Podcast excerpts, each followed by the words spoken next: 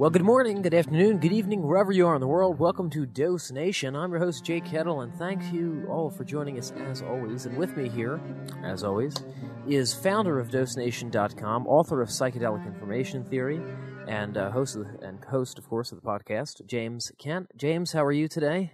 I'm doing good, Jake. Thanks. Still trying to get out from under the winter weather like everybody here. Oh, and, man. You got hit in Seattle, too? It's just raining now. It's just raining buckets. But, yeah, we had snow this week. Oh, yeah. It's actually I'm looking out my window as I do the podcast today, and and it's just, snow everywhere on the trees, and it's kind of nice, but, it's a hell of a time getting out of your driveway. Yeah, this is crazy weather. This will be a year to remember for the record books. And, all around the world, people are having crazy weather this year. So it seems like every time I turn on the news, that's all they're talking about. So, hey, welcome to Dose Nation. Here's the weather report. Yeah, no, I know. Hey, well, yeah, okay, great. Yeah, well, no, well, I mean, because it's bad. People are stuck inside. They, they can't get to different places. There are people who are without power and things like that. Well, the airline industry is really taking a hit too because of all the canceled flights. Yeah, and but see, that's millions of dollars being wasted. But the podcasting industry now, on the other hand, when people are stuck inside, that's good for the podcasting industry. You see, people sit around and listen to podcasts. Exactly. All day. Yes. Yeah. So the weather outside is frightful. But James Kent's insights are delightful. And Jake Kettle's all high in the snow. No, anyway. And I wanted to once again thank Father Nicholas Buxton for coming on and talking with us because, when you talk about religion and especially modern religion and things, people have all sorts of hot button issues and they get passionate about certain things. And having talked with Father Nicholas on a couple different occasions, that guy is just so smart and just so keyed in. It's really great to have him come on and just sort of talk to us and, set me straight about some things that I was maybe a little confused about. And hopefully our listeners enjoyed it as well. Yeah. And let me say this about Father Nicholas. He is incredibly busy. So so for him to take time out of his schedule to talk to us is really great. So, I always appreciate the time that we get with him. And like I said, he's coming out with a book specifically on meditation because I know that a lot of people are interested in that subject, and especially a lot of our listeners. And if you liked his other book or if you liked our shows with him, he's coming out with a new book. And like I said before, he was a man who in his younger days was, maybe an alcoholic, a multi-substance drug abuser. Spent many years on the spiritual path studying monasticism and wound up, a holy man, basically. So there's a lot to be learned from his life lessons, I think. Yeah, I very much agree, yeah.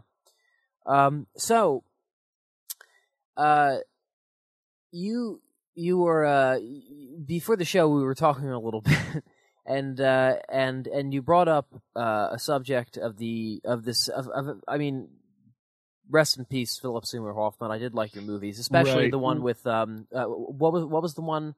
I cannot remember. The Master. That was the name of it. The Master. Yes. Yeah, that was really great with him. Which may be in retrospect his best movie. You think so? His masterpiece. Well, he was definitely the star of that movie. Oh, sure. And the character he played in that movie was just so complex and unusual, like Philip Seymour Hoffman himself. We didn't get a chance to talk about Philip Seymour Hoffman's death earlier in January because we were on hiatus because of some technical difficulties and weather difficulties, etc. And then we had Father Nicholas scheduled. So we wanted to backtrack a little bit and talk a little bit about the Philip Seymour Hoffman thing, his death, the heroin overdose, and all of the heroin that they found at his apartment. I think it was like 50 bindles of heroin, something like they call it packets or bags or whatever. Yeah, whatever it is. And since then... and it continues to go on. I keep seeing news stories on this every couple days. This news story of the heroin epidemic that's sweeping the United States continues on and on. There's like a drumbeat about the heroin epidemic right now in the news following Philip Seymour Hoffman's death. And it comes out every once in a while. And the story goes like this. People that you wouldn't imagine being heroin addicts, that is, not poor homeless people. No, like lawyers and bankers. And, normal people. I mean, homeless people are normal people too. I'm saying, you know. What? You know what? No, wait, back up, James. Are you discriminating here? People of means, people with jobs, young people, intelligent people, people in school who you don't think would be addicted to heroin are finding themselves addicted to heroin because oxycodone pills are freely available. People get on the pill circuit. Pills become too expensive. They realize that if they buy heroin, they can get, you know, the same high for half or a third the price, and they become addicted to heroin, and then they're on the heroin train, and then before you know it, they're dead, or, you know, in rehab.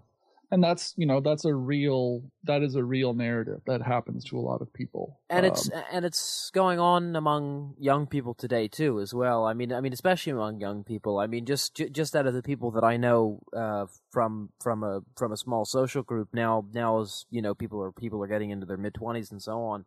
Is that, you know, I'm finding that as I meet some of these people again, they're using heroin, or they were on heroin, or they say, "Oh yeah, I was in rehab for a year, you know, and I had to, you know, get myself together. I was, you know, for the pills and heroin and all this other kind of stuff." So, yeah, it does happen, and it is more common. And I wanted to kind of make a point here because I've been going back in my mind over this in history, and it may take a little time for me to work through this entire point, and I'm going to come back around to it eventually.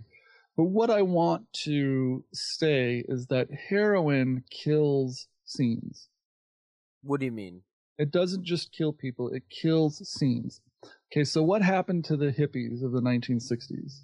Oh, they were into the heroin. Free love, drugs, mind expansion, experimentation, social experimentation, new ways of living, better living through chemistry, etc.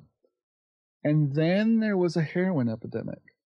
And a lot of the hippies who had, you know, smoked marijuana and done LSD and thought that they were immune to any kind of drug addiction, suddenly heroin hit the scene, and hippies became junkies. And this didn't, I mean, I'm not saying that all hippies became junkies, but once heroin got mixed into that social scene, it wasn't just about groovy love and freedom. It became about sticking needles in your arms, and you know, people started dying left and right. We're really that's not a groovy peace and love scene. That's, you know, that's a Train-Spotting gnarly. No, it is, and Train-Spotting was a vomiting, you know, choking movie on your own vomit kind of scene. But, you know, and I think that happens. I think in every, not generation, but in every decade that, you know, that has a scene. Let's say.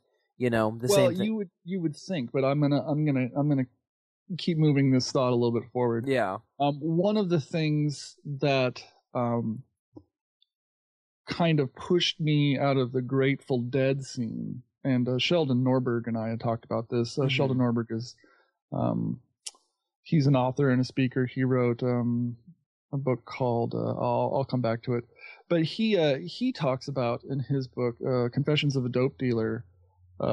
He wrote this, how he used to be a deadhead. You know, kids growing up in the 1970s who weren't hippies, when it got to be, you know, the 80s and 90s, the scene that was left over from the 60s was this Grateful Dead family. There's the Rainbow Family and the Grateful Dead tribe, and people who were drawn to that hippie culture, that 60s.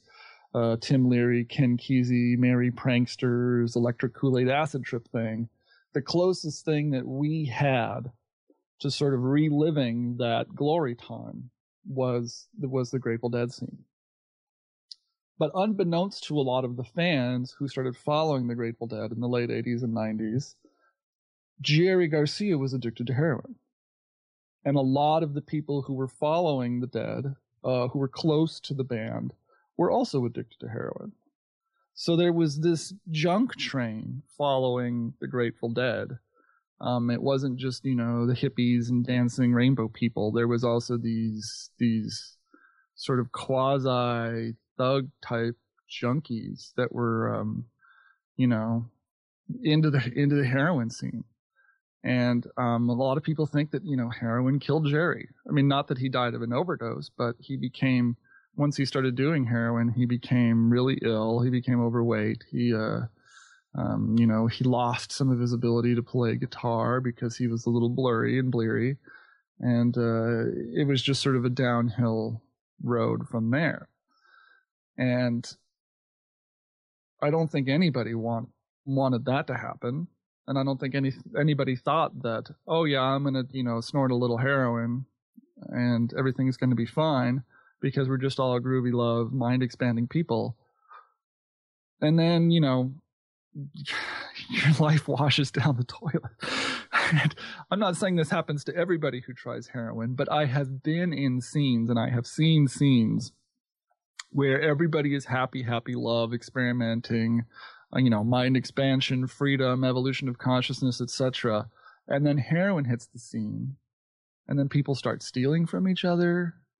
People start, you know, getting in really huge dramatic fights. People start dying. People start ODing and winding up in emergency rooms. And it just turns the scene bad. I agree. It just turns the scene bad. And I don't think you can have a social scene revolving around heroin use, because I think it is the most antisocial drug in the world, except for maybe ketamine. Well, now you want to talk about an antisocial drug. Although you could do a little snort of ketamine and you know, go. Yeah, but I mean, if you're if you've taken like three or four lines of ketamine, I mean, you're like on a couch staring at a wall that has like paint drying on it. You right. know, it is. So okay, so. The scenes that heroin specifically killed was like the hippie scene and a little bit of the Grateful Dead scene and then the raver scene in the 90s. Yeah. I remember when I had friends who were sort of into drug experimentation, when they started getting into heroin, it was like I stopped hearing from them. That was it. They just sort of disappeared and into heroin. Well, that's what happens. Well, I mean, people withdraw. They, you know, they're not with their old friends anymore. Right. They move into they have to follow a different scene of people because that's where the heroin is. Right. And look, and let's say you're a guy who won't tolerate the heroin. Well, then they're not going to hang out with you because you're not down. You're not, you know, you're not into the scene, so to speak. And one of the things that I was noticing is that the heroin epidemic of the 70s coincided with the Vietnam War. And that's because apparently history will show that the CIA and the military were smuggling heroin back from the Golden Triangle in China. And the fact that they had all of these military transport planes over there, and then they were dealing, you know, weapons and munitions and trading it for cash and drugs. That's sort of like the CIA's deal, right? That's what they were doing back then. So in the 70s, you had all of this China White coming back to America through these quasi-military back channels. Well, you remember what John... That's where the heroin was. Well, you remember what John Lear said, you know, about Air America and all that. Well, yeah. I mean, and these aren't just rumors. I mean, a lot of this stuff has been documented. That heroin was being smuggled in to America through military transport trains. And it may have been just bad operators in the military doing it on the side, or it may have been legit covert operations where they were bringing in heroin as payment for weapons. And the heroin epidemic in the 90s coincided with the war in Afghanistan, the Soviet war in Afghanistan, where the U.S. sent military over to intervene, and then suddenly heroin started showing up. Now we have another war in Afghanistan, and there's another heroin epidemic. So it seems like whenever the United States has a large overseas military operation in a heroin-producing area, that heroin winds up coming back to the United States really cheap. And it's not like, you know, a single balloon full of heroin that was smuggled up somebody's anus on a transatlantic flight. No, this is like pallets of heroin coming in on cargo planes. That may be sold for weapons, that may be sold for cash, that may be traded for who knows what. And, and I think that the heroin epidemic that's happening now, in all of the stories that I hear on the news, nobody mentions where the heroin is coming from. All of the onus is on the user. Oh, the users just are looking for cheap heroin. They're tired of taking OxyContin, so they go looking for cheap heroin. Heroin is so much cheaper than OxyContin, and it packs a bigger punch. Well, why is heroin so much cheaper than OxyContin? And why is the quality of heroin that people are getting today so much better? Well, I think the obvious answer is because it's coming straight from the source. Right, it's coming straight from Afghanistan. It's coming straight from Southeast Asia. It's coming straight from wherever. Right, and I think for the most part it's coming from Afghanistan. They're the big opium-producing country, and maybe it's being refined somewhere else. Opium was like a big problem during the Vietnam War, like we had just said. So so maybe there is some exports still happening from Southeast Asia. I have no idea. But, right. So when people are taking I can't remember what it was, Theraflu. Theraflu. Yeah. Heroin dealers brand their packets, and I guess one of the popular packets going around the East Coast now is Theraflu. This is stuff that I pick up from the news. I watch the news, and I always raise an eyebrow when I hear people talking about.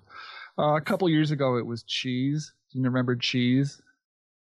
I know that there's a strain of medical marijuana called, I think, cheese or something. No, like that, cheese was it was like heroin and ibuprofen or something like Tylenol PM and what the hell? And yeah, it was some weird mix of like an anti-inflammatory and an opiate that was called cheese that people were taking. Okay, and I kept thinking, what the hell is this drug that they're calling cheese? And it was just heroin that was stepped on with something else to give it its signature feel. But what was the point? What is acetaminophen and I don't know, ibuprofen going to do? You're on. It's just a cutting agent. It's like you're on heroin. It's what I mean. Right. It's a cutting agent, and two, it has a mild analgesic effect. Not that you're going to notice when you're on heroin, but it gives. But what it does is it gives the drug a trademark feel that's slightly different than normal heroin. Okay, I've never done any kind of heroin. In the 80s, people were doing pure cocaine, right? In the late 70s and the early 80s, people were doing pure cocaine. I like that movie, and then people realized that they could step on it.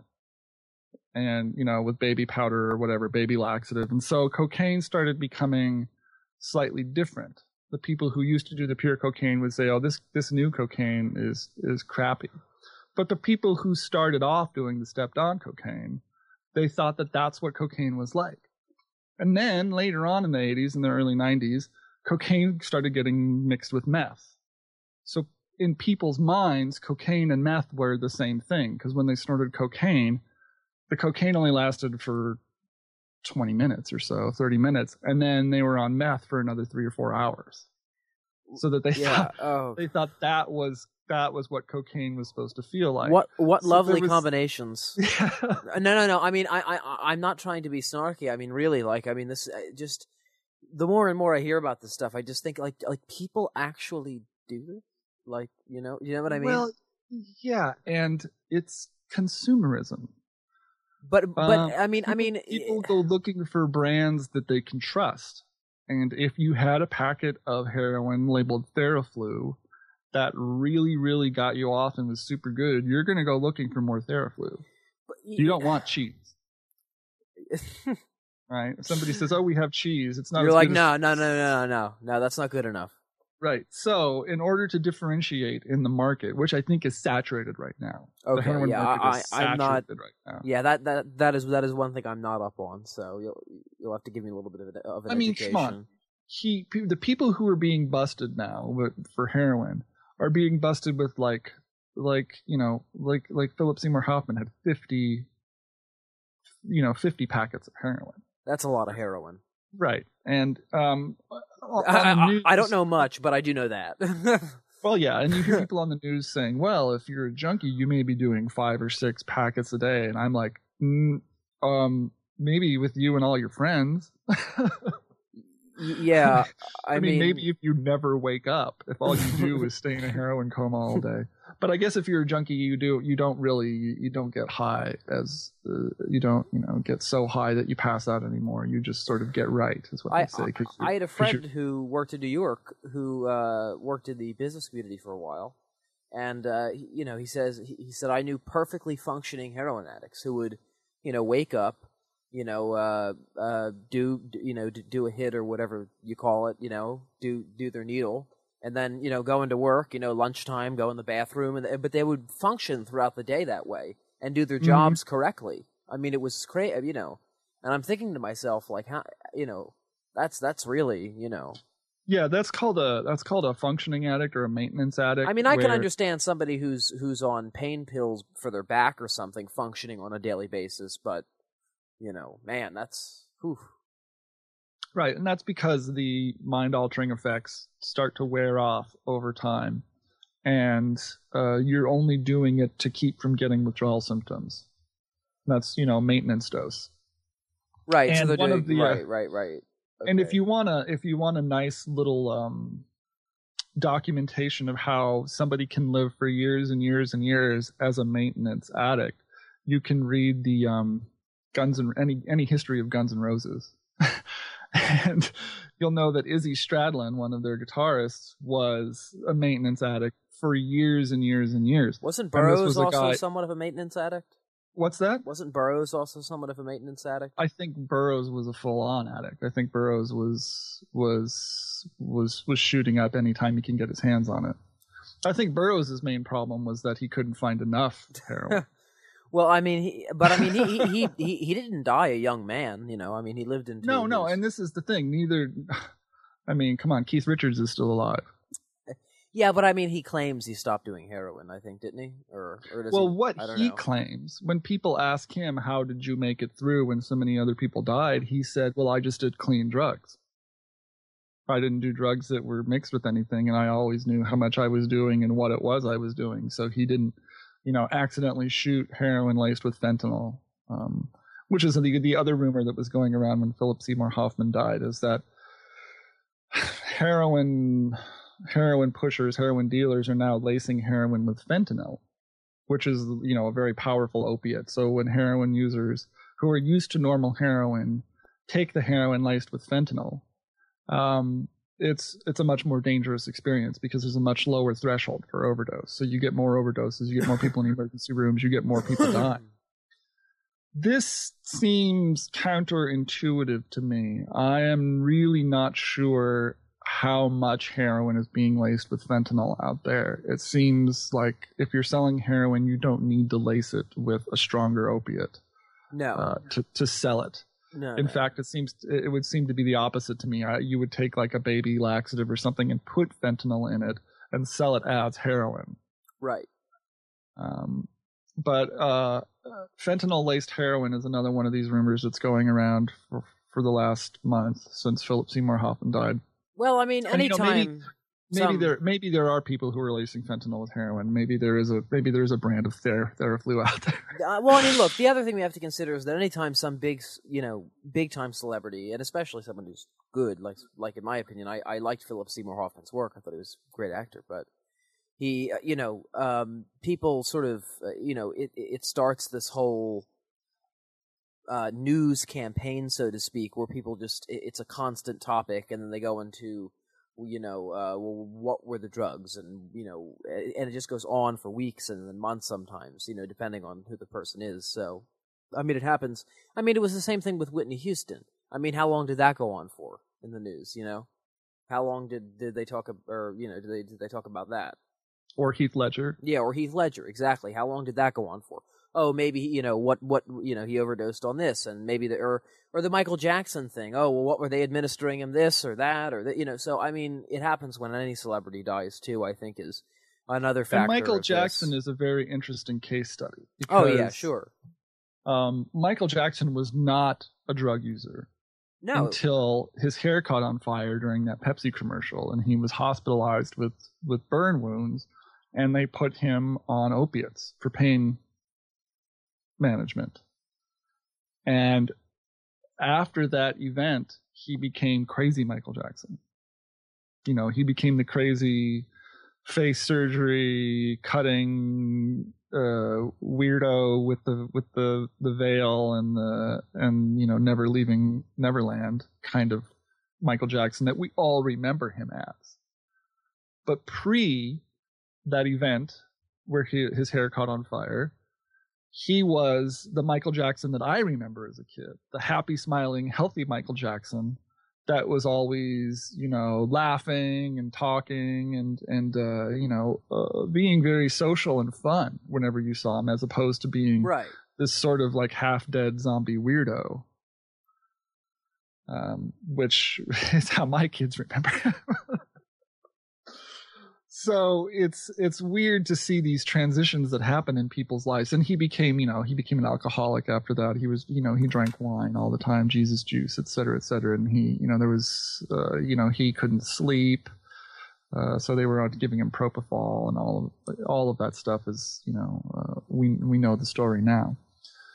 But it does go to show that people, even people who you think have everything going for them are not immune to these really, really drastic changes in their lives when they're exposed to something like opiates for the first time. No. And Philip Seymour Hoffman, you know, I think he was first exposed to heroin in drama school. You know, he was a big drinker and a partier, and he did drugs, and he started doing heroin, and he had problems, and then he got clean, and then he relapsed, and then he got clean, and he got relapsed, and you know, he carried it around with him his whole life. Now, I know people who, oh, right, you know, and heroin kills scenes. Here I am sitting in Seattle, the, you know, the grunge ground zero, perfect example of how heroin kills scenes. There was a great scene going on here in Seattle. Some people say, oh, it was the heroin that created the scene. You know, everybody was like, you know, sitting around high on heroin playing guitar. That's where grunge music came from. No. That's not where grunge music came from. Grunge music came from, you know, kids in Seattle with guitars making their own scene because nothing was going on in Seattle. Seattle didn't have a scene before the grunge scene. But then the grunge scene got big. People like Mudhoney, Mother Love Bone, Nirvana. They first became exposed to heroin, and then people started dying. And then the scene fell apart because people were tired of seeing their friends die and their friends get hooked up in heroin. And it just basically gutted the Seattle scene. And I've talked to Bruce Pavitt, the founder of Sub Pop, about this. I mean, he was the epicenter of that Seattle scene. He sort of made that happen with his record label, Sub Pop, you know, with all of these early grunge bands. And, you know, he remembers the first time somebody told him that Kurt Cobain was doing heroin. And he basically said, Kurt? Skinny little Kurt? Kurt can't do heroin. And, you know, he was right. And he knew people who got addicted then, who are still addicted now, who made it through the scene and are still around. It's the very rare person who can go into that scene and dabble with heroin. Yeah, I mean, and not walk away with some kind of addiction. And the only way you can do it is if you have a very strong discipline. Yeah, I mean, I have to say... just on a sorry to interrupt you, but no, go ahead. But just on a, I mean, on a, from an on the, I don't want to say on the ground level, but you know, I mean, I know that I had mentioned earlier in the programs that there used to, you know, that when I was you know, when I was a more active participant in the community, that I would, you know, not the heroin community, I mean the psychedelic community. Don't confuse that. Never did heroin. But that was something that towards the end of our of our adventure, so to speak, was beginning to get introduced, and that's sort of when I began to pull away because I just didn't like that. You know, that was not my thing. But there is a very good reason why why you feel that way. I mean, I've been in scenes where that's happened. People where and it upsets me. It's all fun and love and everybody's having a good time and things are groovy and that's how it was everybody's for a groovy long time. And beautiful. And then people start doing heroin and that groovy, beautiful feeling goes away. Right. And then, people are, hankering around for this or that. And, and of course it started the same way. It started with the oxys pills. And the Vicodin and this and that. And then, it spirals downward from there. So you have this kind of, this issue. This progression, right?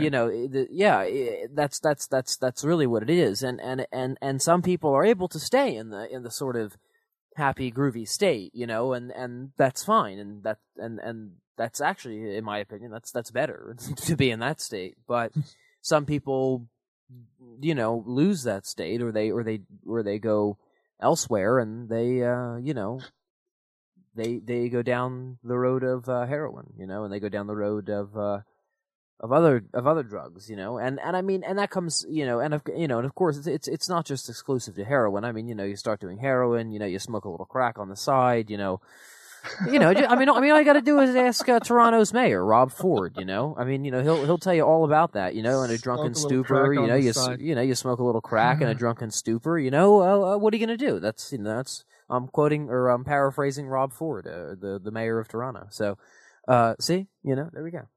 Right. But I know people who have, I'm one of these people who can't take opiates. No, I mean, don't like them. I can take them, but I just don't enjoy them. Oof. I feel like there are ants crawling all over me, and I'm just like, what the hell? That's right. I get because I'm itchy in my own skin pain medication when I'm on them, and then when I come down, I just feel hot. I feel cold. I feel hot. I feel cold. I feel sick. And I think, God, I am never going to take an oxycodone ever again. And this is when I'm taking them for pain because I have a broken bone. Sure. And I would rather just sit around with the broken shoulder feeling the pain than, kill the pain for a couple hours and then know I'm going to be having these sweats and sick, itchy feeling. Well, you know what? I mean, you live in Washington. Hell, you could use the medical marijuana. I mean, which is a good pain reliever, and generally. Well, sure, and that's I think one of the main reasons why medical marijuana legislation is so important is because people need an alternative painkiller or even just an alternative, euphoriant. Because sometimes being in pain isn't really as bad as the misery of being in pain. Right. And if you could just cut the misery, the pain isn't that bad anymore. People tend to think, oh, if you could just kill the pain, then the patient will feel better. And that actually goes for mental pain to a certain degree, believe it or not. But the truth is, if you can make the patient feel better, suddenly the pain isn't the overriding issue in their life, and the misery goes away. Right, and it's I don't like using personal examples, but look, I have an uncle who has very bad knee problems, but he drinks small amounts of wine throughout the day, with his meals, and that apparently helps him with the pain in his knee. Mm-hmm. And, he's a very happy guy. He jokes all the time. He laughs. I mean, but, sometimes I'll see him get up and I'll go, oh, man, Jake, my knees are really bothering me today, But he's not miserable, I mean, he's not upset. He's not, it's not like that's the overarching issue in his life. He always says, I got to get these knees fixed someday, but it's not like it's not like that it's not like that rules his life. Right. And so here's the bite, here's the rub though. With something like heroin or opiates, you can remove the misery for a short amount of time. But when the opiates wear off, the misery comes back twice as hard. Right, and that's the same thing. You know, when you take say you get a sprained ankle or something, or like you know, you get a knee problem because you fell, you know, or you know, you tweaked it going down the stairs or whatever. The doctor says, "All right, we're going to give you oxycodone for 2 weeks. That will help you, and you know, that'll help, you know, ease the pain while it's healing." And then 2 weeks later, your prescription runs out, and you hit a bottom. You bottom out so bad that you just want to get more pills. You just want to get more pills, not because your knee is in pain, but because you're going through withdrawals. And withdrawals, basically, you know, people say, "Oh yeah, you get shakes, you feel sick, you know, you feel like your skin is crawling, you want to jump out." You know, they have all of these things that they say, but really, what it is, really, what withdrawals is you feel a hunger and an emptiness that cannot be filled by anything except the thing that you're addicted to. Right? You can't masturbate it away. You can't run it away. You can't drink it away. It's a hole and a hunger. Well, actually, with benzodiazepines, you can drink it away. No. You can, because they act on the same benzodiazepines. Exactly. Act on the same GABA systems as alcohol. So they're very similar. There you can stop the withdrawals of a benzodiazepine shake with alcohol, and in alcohol withdrawal you get the same kind of shakes. So that's all the GABA, the GABA inhibitory pathways in the brain that are stimulated by both benzodiazepines and alcohol. That's why they mix and match. But no, so I was just I was just saying. Anyway. Yeah.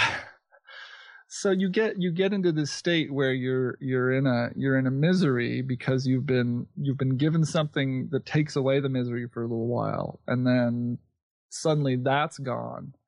And the misery comes back, but then it's compiled with the fact that you can't get anything. You can't get the thing that took the misery away in the first place, so you feel double miserable. Well, that's why they have these opiate blockers, like I think Suboxone is one of them, Subutex. Yeah, but those don't really help with the withdrawal symptoms. Those just help keep people from overdosing. Mm-hmm. Like if somebody is like taking an overdose of heroin, the paramedics will give them Suboxone. Okay. To block the pathways so that the heroin doesn't stop the heart and the respiration. But it doesn't actually block the... It doesn't block the craving and the withdrawal, no. You know, this is something that research should really be spending more time on, medical research, is how to block the effects of withdrawal without mimicking the effects of the psychoactive part of it, the opiate part of it. And that's a really hard problem because you can't really piece apart the stopping the withdrawal with the stimulating the pleasure centers. It's the same circuit. So one of the things that people do, in terms of psychedelics, there's been a lot of emphasis placed on things like iboga or ibogaine that are given to heroin addicts to interrupt their withdrawal. And this is something that was popular, or you know, was gaining popularity, I think, maybe in the early 90s. There were people will know what I talk about when I say lots of. There were a few people who you could go to if you were kind of in the psychedelic underground. If you had a friend who was a heroin addict, you could say, "Hey, there's this radical treatment where you chew this, you know, you take this powder from the root of the iboga plant, or you take ibogaine that's been extracted from the iboga plant or manufactured, and you go on this, you know, 12-hour psychedelic trip, and at the end of it, you come out and your withdrawals are gone." And what really is happening in those nobody really knows what's happening in the iboga trip and why it blocks withdrawal symptoms. Apparently it seems to. I've heard people say that it works. I know people who were heroin addicts who took iboga and then immediately relapsed like a week later. So it's not like a one-shot silver bullet for curing heroin addiction. But what it does do is it interrupts the withdrawal and craving mechanism that is in this pleasure reward circuit long enough so that when the patient comes back out of it, they're not hungry for that thing anymore. They're sort of, it's like when you take ayahuasca and your body just purges itself and resets itself. And you come back feeling like you've been reborn. Your body's been purged of toxins or whatever kind of metaphors you want to use. It's been cleansed. It's been spiritually cleansed. You've had an out of body experience, and you're renewed. So, there's tests going on right now, or trials that are starting right now. Mm-hmm. Well, actually, I think they're pre-trial. There's pre-trial research going on right now, looking for people who have successfully used psychedelics to quit smoking. So there is this new thread in psychedelic research about using psychedelics specifically to interrupt this addiction withdrawal cycle. And I think from personal experience, I know that when you come out of a psychedelic trip, and when I do, the last thing I want to do is take more drugs. Yeah, I mean, right? You just feel like, man, I need to rehydrate. I want to go to bed, and eat some nutritious food, and take a nap, sleep, and meditate with my candles, and just be mellow. Yeah, take a hot bath, whatever, and just chill. You don't feel like jumping right back on the horse, whatever your horse is, if it's heroin, like. Or crack cocaine or tobacco or marijuana or whatever.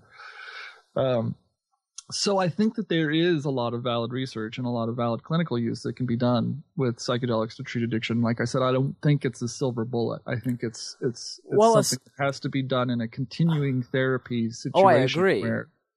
Where you have an intervention, and then you have follow-up and support, and then maybe another intervention and follow-up and support. And I think part of that is because, as you said, I mean, literally, you just put your body through one hell of an experience, I mean, I've heard of people using ayahuasca as well for the same purpose. And it's just especially after ayahuasca. I mean, I've never personally gone to South America and been in that kind of setting, but a friend of mine has, and he says after you're done with that ceremony, the only thing that you want to do is just like lay back and do nothing.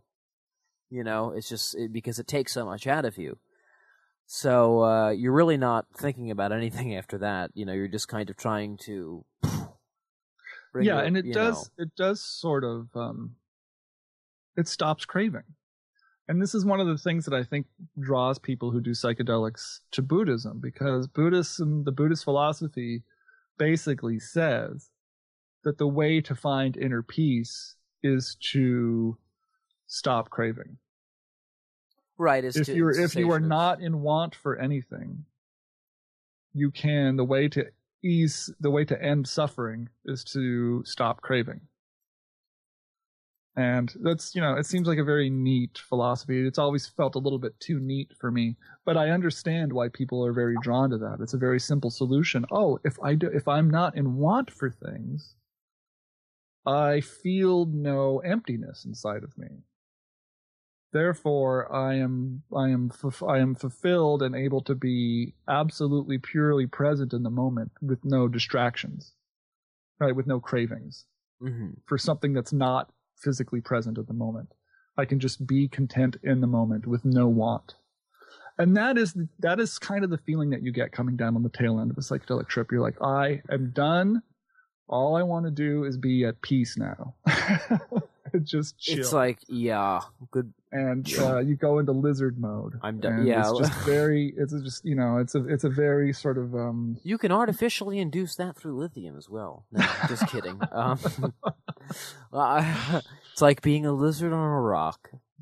So the cessation of craving is one of these really interesting philosophical and physiological issues that people have been working on since for thousands of years.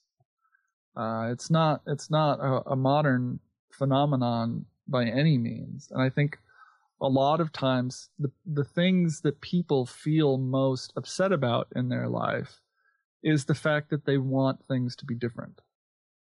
You know, they want a nicer place to live.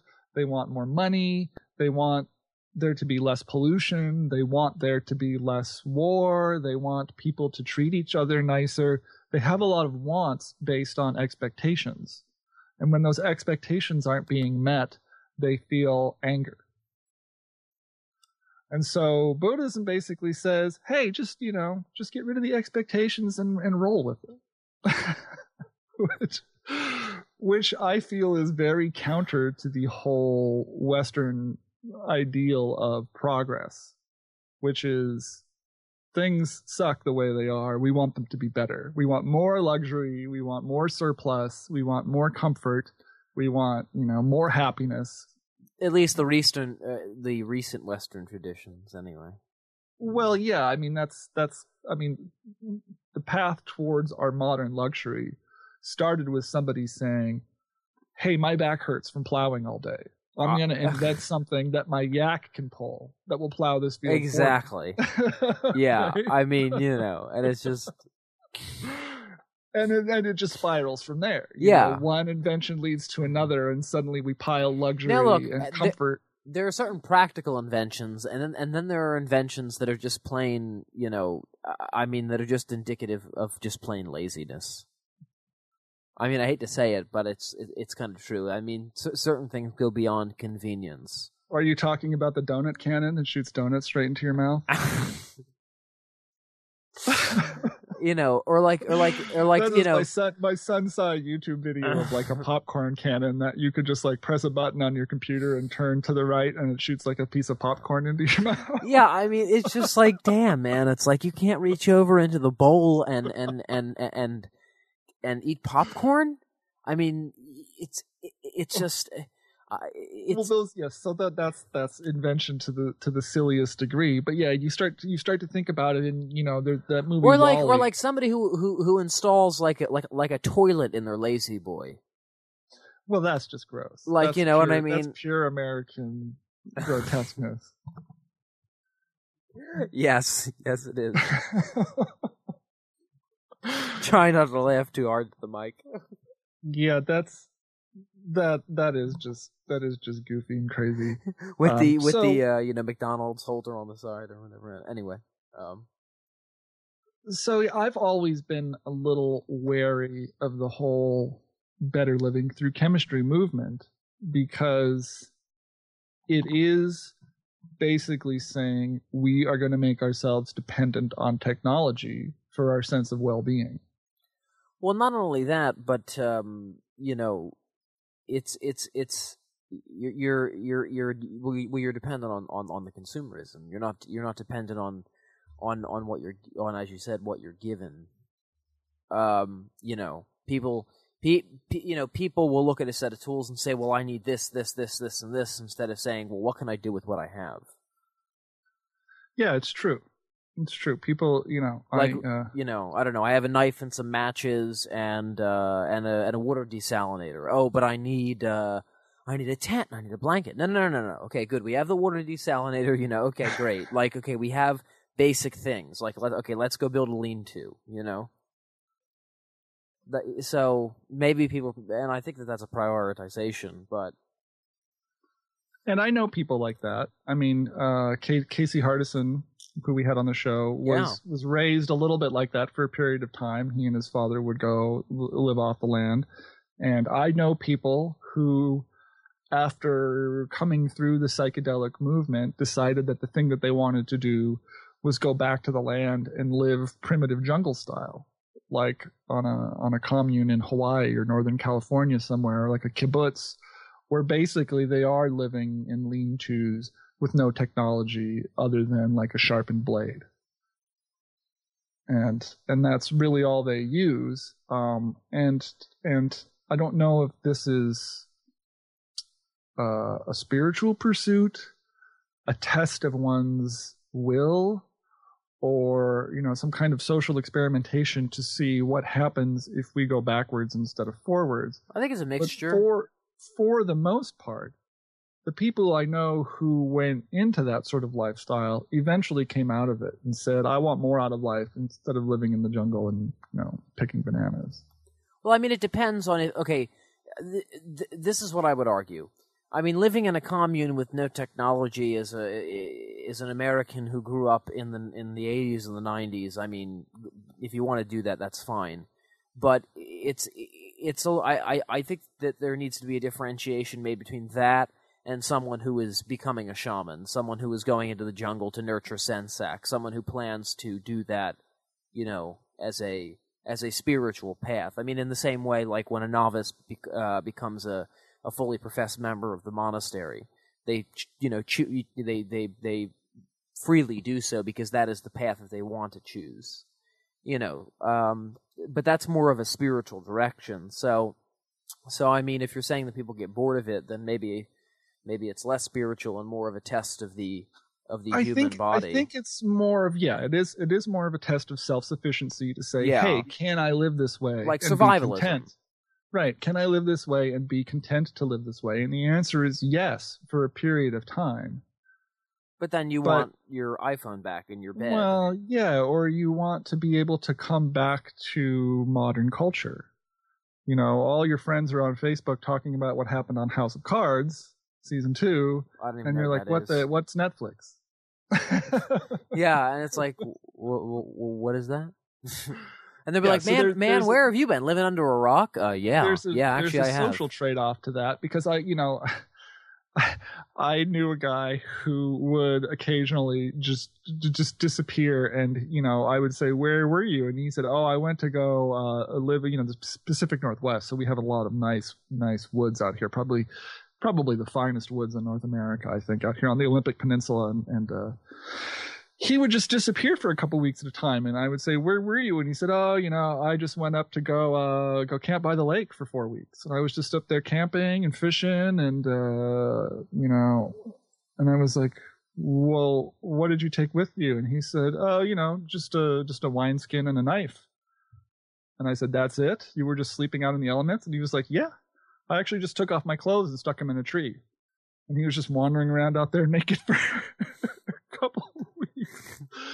And that was his, I mean, and this was a guy who had done psychedelics, who had done peyote ceremonies with the Native American church. And he was very into living. This is a white guy, by the way, not a Native American.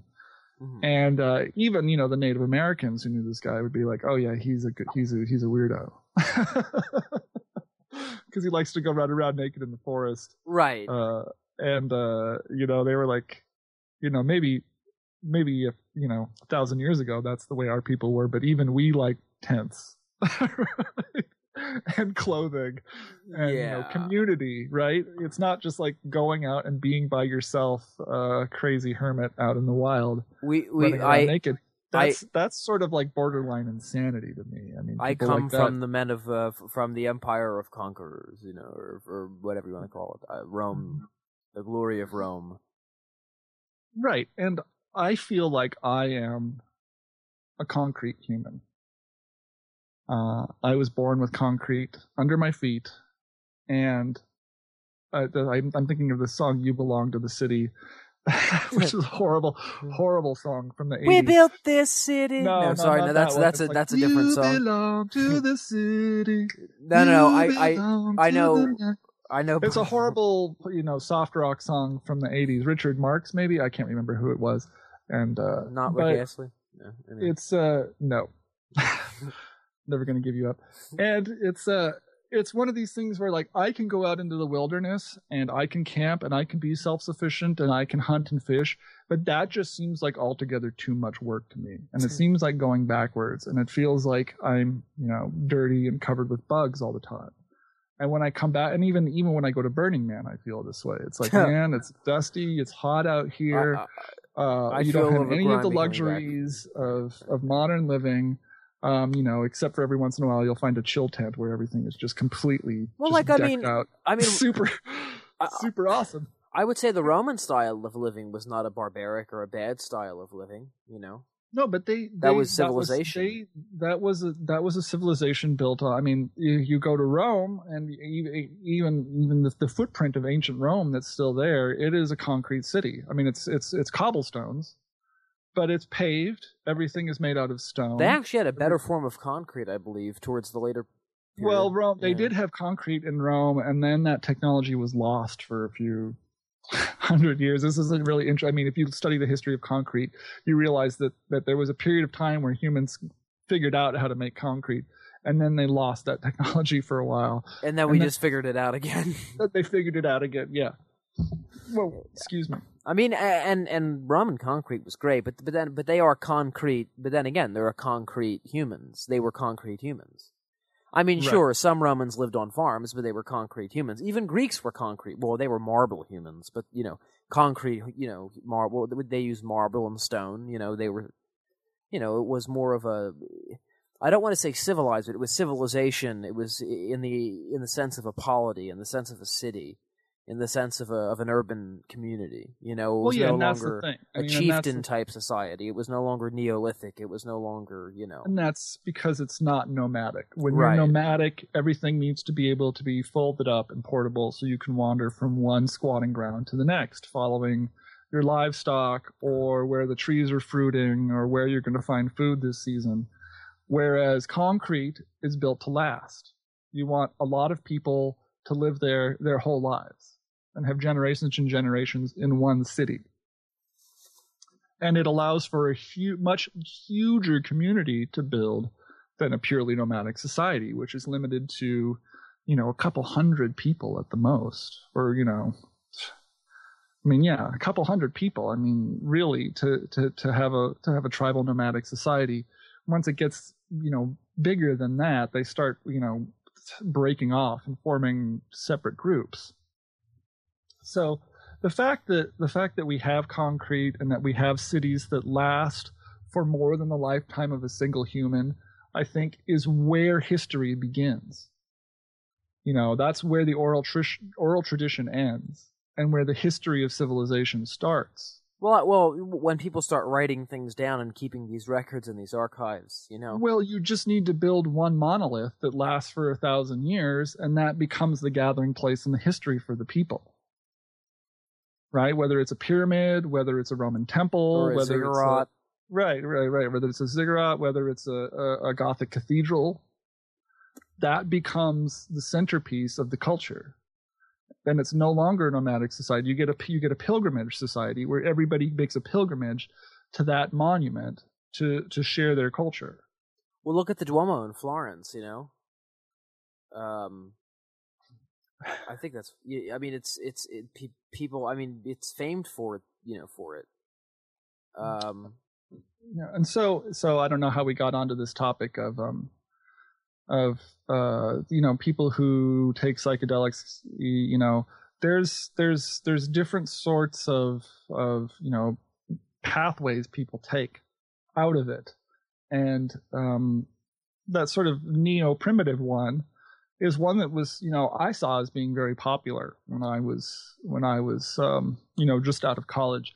There were a bunch of friends of mine who were exploring this neo-primitive. We're going to go back to the land. We're going to eat raw food. We're going to be, grounded into the natural cycle, and we're not going to have any artificial light or technology. And in some ways, I felt sort of jealous of these people for being able to take that commitment and sort of live their politics. And but like I said, there are very few of those people are still doing that 20 years later. They have kids now. They have houses, apartments, cars, etc. They got pulled back into the modern world, and hopefully have avoided heroin. Yeah, that's the big goal. Avoid heroin, please.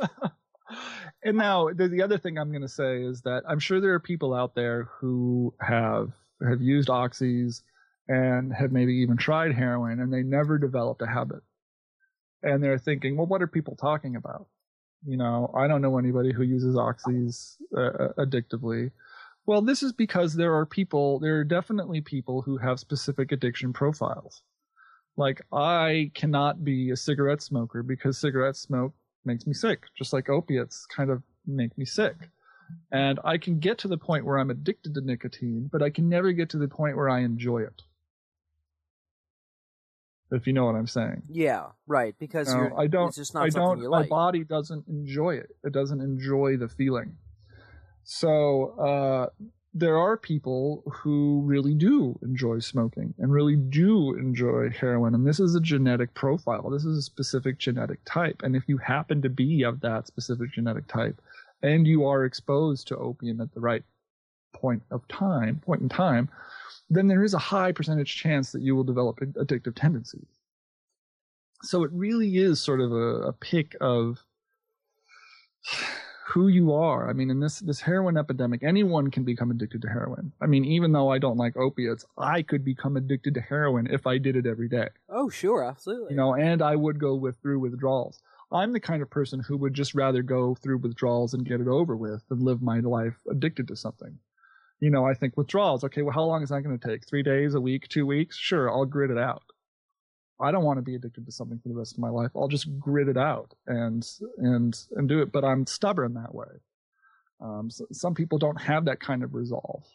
And some people enjoy being addicted to heroin. So it's really is dependent on your personality type, your genetic makeup, et cetera, how susceptible you are to that sort of thing. And it also tends to affect younger people more because they don't have the coping skills to deal with that depth of addiction and craving. They don't have the education. They don't know what's happening. And then, you know, when people go through withdrawal for the first time, they literally think like they're going to die if they don't get heroin. Right, because it's such a shocking experience to them. And their body is going through a serious trauma. Yeah, yeah. So the heroin epidemic thing, it's not going to go away. There is no way to make the heroin epidemic go away, other than to, you know, try to keep heroin off the streets. It seems like these days it seems like, you know, and I have to go back to the military thing. At one point back in the 90s, early 2000s, and I think they still do this, the DEA regularly releases what the cost of different street drugs are in a report that they do. I don't know if it's annual or semi-annual. That's always helpful for people who want to go buy drugs. But the purpose of this is that one of the stated reasons or goals of the Drug Enforcement Agency is not to wipe out drug use. It is to take enough drugs off the street to keep the street price high. They are like a regulatory agency for keeping the price of street drugs high. Right? That's one of their stated goals, is they want to keep the price of street drugs high so kids can't get their hands on them. And if they can take, you know, 10%, 20%, 30% of the drugs coming into the country from reaching the street, that raises the price by 20%, 30%. It's a very simple supply and demand formula. And people in the DEA know that when the price of heroin is going up, they're doing a good job, because that means it's harder to find on the street. For the past 3-4 years, I mean, we've been in Afghanistan for 12 years now. Everybody on TV says it's the longest war in American history. My God, we've been in Afghanistan for a long time. And since we've been in Afghanistan, the street price of heroin just keeps going down and down and down and down. And it's like the DEA isn't doing anything. Well, maybe that's because it's being shipped in by another agency. Well, yeah. I mean, and it's one of these things, like, I think the DEA is so focused on South American cartel culture that they're not even paying attention to what's going on, or that's not in their mandate at the moment. It's more, you know, street police, local police, law enforcement trying to deal with the heroin problem. It seems weird to me. The whole thing seems extremely weird to me, that there's all this heroin, cheap heroin available now, and especially since you know, there's all these, this oxy out there too. All the pharmaceutical industry is making, you know, millions of dollars selling opiates. And somebody's getting rich off of all of this. You can be sure of that. You can be very sure of that. Lots and lots of money, and they don't care about the heroin epidemic. But it's definitely one of these weird economies that is tied up in war. It's tied up in, you know, propaganda. It's tied up in politics. It's tied up in law enforcement, ethics, religion, morality. It's a huge economic issue, dealing with the fallout of addiction. So it's one of these things where, you know, heroin is one of these if you look at big heroin like a corporate culture, or big opiates like a corporate culture, it's very much like a corporate culture because there is no accountability at the top. All of the risk is pushed to the consumer, with this sort of buyer beware ethics, and there is no accountability at the top. If a consumer dies from taking too many OxyContins, nobody goes back to the pharmaceutical company's CEO and says, hey, you're under arrest for selling Oxy. Well, no, I didn't sell it. We just manufactured it and collected all the profits. Yeah, I mean, we didn't sell it. I mean, I didn't put it in that poor person's hand. No, I feel there's no accountability here. No. So it's just a super weird economy because of the legal status. And plus, now, if people started dying on the street from drinking quadruple lattes from Starbucks, you bet your ass the CEO of Starbucks would have to be answering some questions. We'll see, about why is coffee killing so many people? The CEO of Starbucks doesn't have to answer anything because see, Starbucks is its own person. Starbucks is a person. No, I'm serious. Yeah. Corporations are people. Well, yeah, I know, but the CEO is supposed to be the buck stops at the CEO. So no. The buck stops at the corporation that is a person. It's a person, but it's not quite a person. But we treat it like a person, but it's not quite a person. But what I'm saying is, in day-to-day operations, the buck stops with the CEO. Right. And one of the jobs of the CEO is to fall on the grenade, so the board of take the flack, so the board of directors and the stockholders do not have to pay for the mistake that the corporation makes. It's called externalizing risk. You know, and corporations excel at externalizing risk, so that the board of directors and the stockholders are protected, whereas the management are on the front line, and they're the ones that have to, you know, they're the ones that get fired and get their golden parachutes when something goes wrong. But what I'm saying is the kind of accountability that we expect in the consumer market does not apply to the pharmaceutical industry per se, and it does not apply to, of course, the black market at all, unless, you know, a cartel kingpin goes down or a low-level mule goes down. That kind of accountability isn't what I'm talking about. It's talking about, you know, looking at the system that allows the risk to be externalized to the point where it's all on the burden of the consumer, and that's a problem. Whereas if you have a legal product, like an OxyContin, you think that the corporation producing those things would have some sort of accountability for how they get out and who gets their hands on them, but they don't. They don't have any accountability. And that's just seems weird to me. Well, I mean, you know, like I said, they have some. I mean, we are a country that supports its corporations. I mean that's the other thing you have to keep in mind as well. Well, that's why America, I mean, that was one of the founding principles of America, is that, you know, people wanted to go to a place where they could make this corporate enterprise, this sort of pirate society, happen without, you know, the oversight of another regulatory agency like a king, you know, telling them what to do. So. Right. Well, and George III didn't like that too much. No. His Majesty. No, that's and there you go, revolution. Yep, bang. And the same thing happened in France. I actually watched a really funny YouTube video where they had a picture of Marie Antoinette, and they said that that I cannot remember the YouTube video, but that cannabis was actually discovered by Robin Hood, and him and his merry men got so high that they forgot about their discovery, and then it went went away for hundreds of years until Marie Antoinette rediscovered it, and she was so blazed that she said, "Let them eat pot cake," and they chopped her head off for it because there wasn't enough pot cake for everybody. And it was a wacky video. I don't know where I found it. If you can find the link to that, we should post it with the episode because I have no idea what you're talking about. Yeah, it was funny, and it wasn't real animation. It was like one of those 18th century portraits of Marie Antoinette with multiple Photoshop joints sticking out of her mouth, oversized joints. Mm-hmm. Let them eat pot brownies. And it's oh God. Anyway, but yeah, that's it's funny stuff.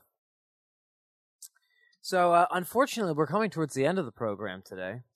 So, any final comments, James? Not really. I mean, I feel like I want to wrap up this discussion with something other than heroin is bad. Pharmaceutical companies aren't accountable. But really, I think, when it comes to personal choices, the more educated you are about drug use, the better decisions that you can make. Younger listeners out there who maybe have not been exposed to the OxyContin pill culture, just keep an eye out. If you're in a scene where people are groovy and experimental and doing this kind of social experimentation, and opiates start get introduced into the scene, just keep an eye out. Keep your head on your shoulders, and you don't need to be a narc, and you don't need to tell people, "Hey man, it's not cool. Opiates aren't cool." But you should just try to keep a level head about what's going on, because I have seen from personal history that social scenes, the fun times end when the opiates start. And I've seen the destruction that it's brought about to other people, and yeah. It is a very ugly spiral downward. Trust me. Yeah, I know, and like I said, I don't want to be here telling people, "Hey, man, don't do drugs. Drugs kill." Drugs do kill. Driving automobiles kills. But there are certain drugs that are good for happiness, mind exploration, social experimentation, etc. And there are other drugs that just kill scenes. And from personal experiments over and over and over again, opiates and heroin kill the good time, they kill the scene, and they kill people. Yeah, I mean, and my personal recommendation would be to stay the hell away from it. And you can take that for whatever it is, but I mean, like I said, I've watched too many a friend fall prey to that, and their lives have not been very good since then, and I just hope that one day they are able to pull themselves up from the pit.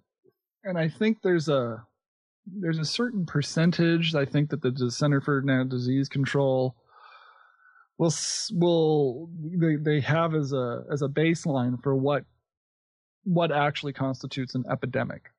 Like if there's a flu epidemic, it needs to affect something like 10% of the population is when it starts really reaching epidemic proportions. And I think at this point we have, even though everybody in the news says heroin epidemic, and it's like a two-line buzz phrase, I wouldn't be surprised at the level of dependency on opiates in the USA is actually reaching epidemic proportions of like 5%, 10%. People who are in some sort of maintenance or, I read the statistics, daily or semi-daily use just to fight withdrawals. And that's not a good place to be, because you can't go up from there.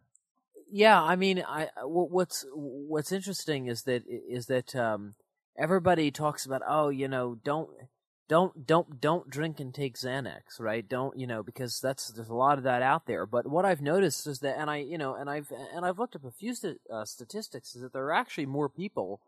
I mean, the percentage of people going into the pharmacy for narcotic medications, I mean, it's almost like, you know, I don't know, 85% to 15. Right. Who, you know, was like your 80... friend that we had on the show that one week who worked in a pharmacy? Yeah, who worked in a pharmacy. No, a different friend of mine. But I don't want to get into names, but he works in a pharmacy, and I just asked him a generalized question. I said just based on your knowledge of working in a pharmacy, I said, among narcotic medications, you know, how many people come in for things like oxycodone, codeine, Percocet, as opposed to things like Valium or I don't know, some kind of benzodiazepine, antidepressant, right, or an antidepressant or an SSRI. And he says the ratio is actually quite stunning. I mean, more people come in for the opiates than they do for the antidepressants. More people are actually going towards the opiates as a way of alleviation, as opposed to the normal pharmacological approach to it, which would be SSRIs or benzodiazepines or, you know. And SSRIs are a whole nother topic. I mean, oh sure, and I'm not advocating for SSRIs. There's been clinical evidence that points to the fact that SSRIs have absolutely no clinical value at all. They don't stop depression, and it's all kind of a big hoax. I don't want to get into that topic now. Maybe we can do that on a different show. But I mean, I'm just saying that, you know, those are the general avenues. I mean, benzodiazepines, antipsychotics, and antidepressants, or general avenues for alleviating people's anxiety, depression, mental issues, and things like that. But you know, and he says some of these people aren't even messed up. They're just kind of maintaining. They're just getting a prescription from a doctor who just kind of gives it to them, you know, for a pill mill, a pharmacy front. Yeah, and I mean, they look like they're fine. I mean, obvious. I mean, other than the fact that they're strung out, but I mean, they look fine and normal. But there's just that issue, you know. It is a little bit of a problem. I mean, and even among narcotic medications, it's more prevalent than other narcotic medications, and I think that's also. I think that also says something as well. Yeah, and the horrible thing about opiates is that I've seen this too. People get addicted to opiates and they suddenly start stealing, lying, stealing drugs out of somebody else's medicine cabinet, hiding their addiction. They become deceptive. Manipulative. They start doing things that they wouldn't normally do, and this is how you get things like addicts who sell their body for their next fix. That's all they care about is getting their next fix. So they degrade themselves. They lose their sense of self-worth. They lose their sense of right and wrong. They lose their moral compass. I don't see people smoking weed and taking psychedelics who do that. They don't lose their moral compass like that. Stoners might cash in some change or something and to go buy a dime bag. Yeah, I mean, they may go a little weird. They may become a little eccentric, but they don't lose a moral compass like they do when you're strung out on something. No, they might be like, oh, well, maybe if I go pawn my record player, I can go get an eighth or something, or something stupid like that something that costs like $50 that they'll be able to go back and get next week when they get their paycheck, kind of deal. There's these the difference between. Somebody who's a regular marijuana user who doesn't get their fix and an opiate user that doesn't get their fix is an opiate user that doesn't get their fix goes crazy and just, is in misery until they can find a way to fix it. And the marijuana user who doesn't get their thing is just like, oh, man, that sucks. Like, you know what, man? Yeah, it's just fuck. I mean, they feel a little bit of the misery, but it's not like it ruins their whole life. It's dude, that's just really lame. Yeah, and then you're like, you know what? Maybe I'll call up my buddy, and maybe he's good, and then you call a friend, and your friend's like, hey man, yeah, come over, and you're like, all right, good. Now we're in good shape, It's like, but if you call up your good buddy for heroin, and he's scratching his neck, they're like, oh man, I don't have any left, I just got this little bit. If somebody uses marijuana regularly and they can't get it for a couple days. They may feel some withdrawals, but it doesn't ruin their life. No. I mean, you can still watch a movie and, forget the fact that you're not high for a few hours. Oh, sure. When you're a heroin addict, you can't do that. You can't forget the fact that you're not on heroin. Yeah, you can't forget the. You can't. Well, forget it. You can't leave your mind for more than a second or two. You can forget the fact that you're on heroin, but you can't forget the fact that you're not on heroin. Right. So yeah. All right. Anyway, enough jokes. Enough. Yeah. Enough. So, any final comments for today's program, or are you all tapped out? Rest in peace, Philip Seymour Hoffman. Absolutely great actor. Watch The Master. Watch Happiness. Happiness is a great, weird, strange movie. Philip Seymour Hoffman plays a creepy creep, as creepy as you can get. Another great role of his, and that's too bad. So such a talented guy, such a smart. It's so sad. Well, when stuff like that happens, it happens to the best of them. So, but so rest in peace, Philip Seymour Hoffman. Yeah, definitely. So. But on a little bit of a lighter note, we're on Stitcher now. So James, why don't you tell our viewers a little bit about that and where they can subscribe? Is now available on Stitcher, which is an app that you can download for your mobile device, Android or iOS. You can also go to Stitcher.com on your web. Not that you need to. You can go right to DoseNation.com and listen to the podcast. But if you are traveling and you like to listen to podcasts on your phone or mobile device, download the Stitcher app, search Dose Nation, add it to your favorites, and it will pop in there every week automatically. Yes, it will. Yep, and that's a fantastic thing. That leaves no work for you, so there's no excuse. Anyway, you can also find us on Facebook, facebook.com/Dose Nation. That's somebody commented and they said, I really like the Facebook page. It's sort of become like the blog, and I wasn't really around for the blog, but I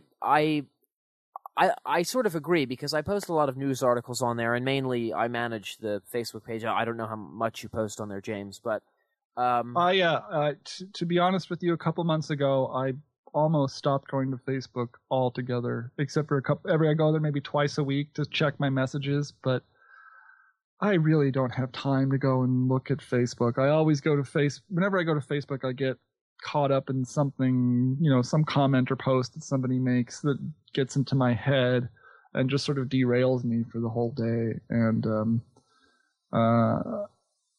it's just hard for me to keep noise out of my head on a daily basis, and not going to Facebook is one of the ways that I keep noise out of my head. So I apologize for not being more visible on Facebook or social media, but it's just almost too much for me.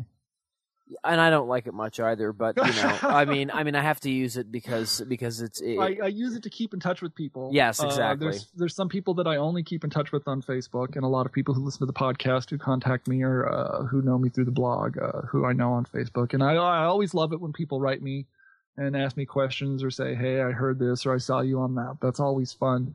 But that's really where my interaction on Facebook sort of starts and stops. Is just I use it more like an email and messaging service than to actually go and post nifty stuff. Yeah, so but we do have a Facebook page, and you can follow us there, and we post a lot of articles, pictures. You have discussions. Oh yeah, and I do read the comments that people post on Facebook. I do check the comments on the Facebook page. So yeah people will go there, leave a comment for us, and we will maybe we'll read it on the air, especially if you're like angry and like trying to troll us. Yeah, then we'll definitely read it. Yeah. Then it's guaranteed. No. Yeah. So no, and we have Facebook. If you want to follow us on Twitter. You can go to twitter.com/Dose Nation, and then we also have a SoundCloud account, soundcloud.com/Dose Nation. And if there are a few videos up on the YouTube channel, you can go to youtube.com/Dose Nation TV, or Dose Nation Video, sorry. I always screw that up, but it's Dose Nation Video. You can go there and you can find a few YouTube videos that we have posted up and so on, so... And also, James, why don't you tell everybody about the Amazon click-throughs? Yeah, you can, if you're buying things on Amazon, you probably know about their affiliate program. You can go to Dose Nation first and click the Amazon button at the very top of the page, or you can scroll down a little bit and click the Psychedelic Information Theory banner, pop over to Amazon, buy a copy of the book, do your shopping, and we get a little bit of affiliate kickback for that. And that's a really easy way to support the show, by shopping for stuff that you want anyway. So, yep. Happy. Yep. There we go. Everybody's happy. So, well, I hope everybody has a great week. I hope everybody had a great week and continues to endure the weather well. And I hope that, you know, everybody who's feeling a little down, I hope you feel a little more up. I hope you start feeling the positive vibes, man. No, not to put it that way, but you know, it's been a good week, and let's try to make this week a good week too. So 2014 is going to be a legit positive year. You know, we're all going to grow better and better every day. Well, I mean, I think that's the goal, is that we want to grow as you know, no, you know, is that we want to try to bring some kind of positivity on the ground. Yeah, keep it positive. Keep it on the positive tip, everybody. Well, I think that Father Nicholas would agree, you know? Yeah. Maybe. You know, but though he did say some days are just boring. But other days, you know, but that's just life. So anyway, stay safe, everybody. Try not to do heroin if you can. Please. And if you do, be safe. Be a safe maintenance user. And don't overdo it. Yeah, please be safe. You know, that's one of the number one things that we advocate here at Destination is safety. Be safe, please, for not only for your sake but for the safety of others too. So be safe. Yep. All right, everybody, be safe, have fun, and have a good morning, good afternoon, or good evening wherever you're listening in the world. I'm your host, Jay Kennel, and of course, with me as always is founder of DoseNation.com and author of Psychedelic Information Theory, James Kent. James, thank you for being here as always. Thank you, Jake. Have a good week, everybody. Yep, have a good week. Thanks, everybody. We'll see you next time.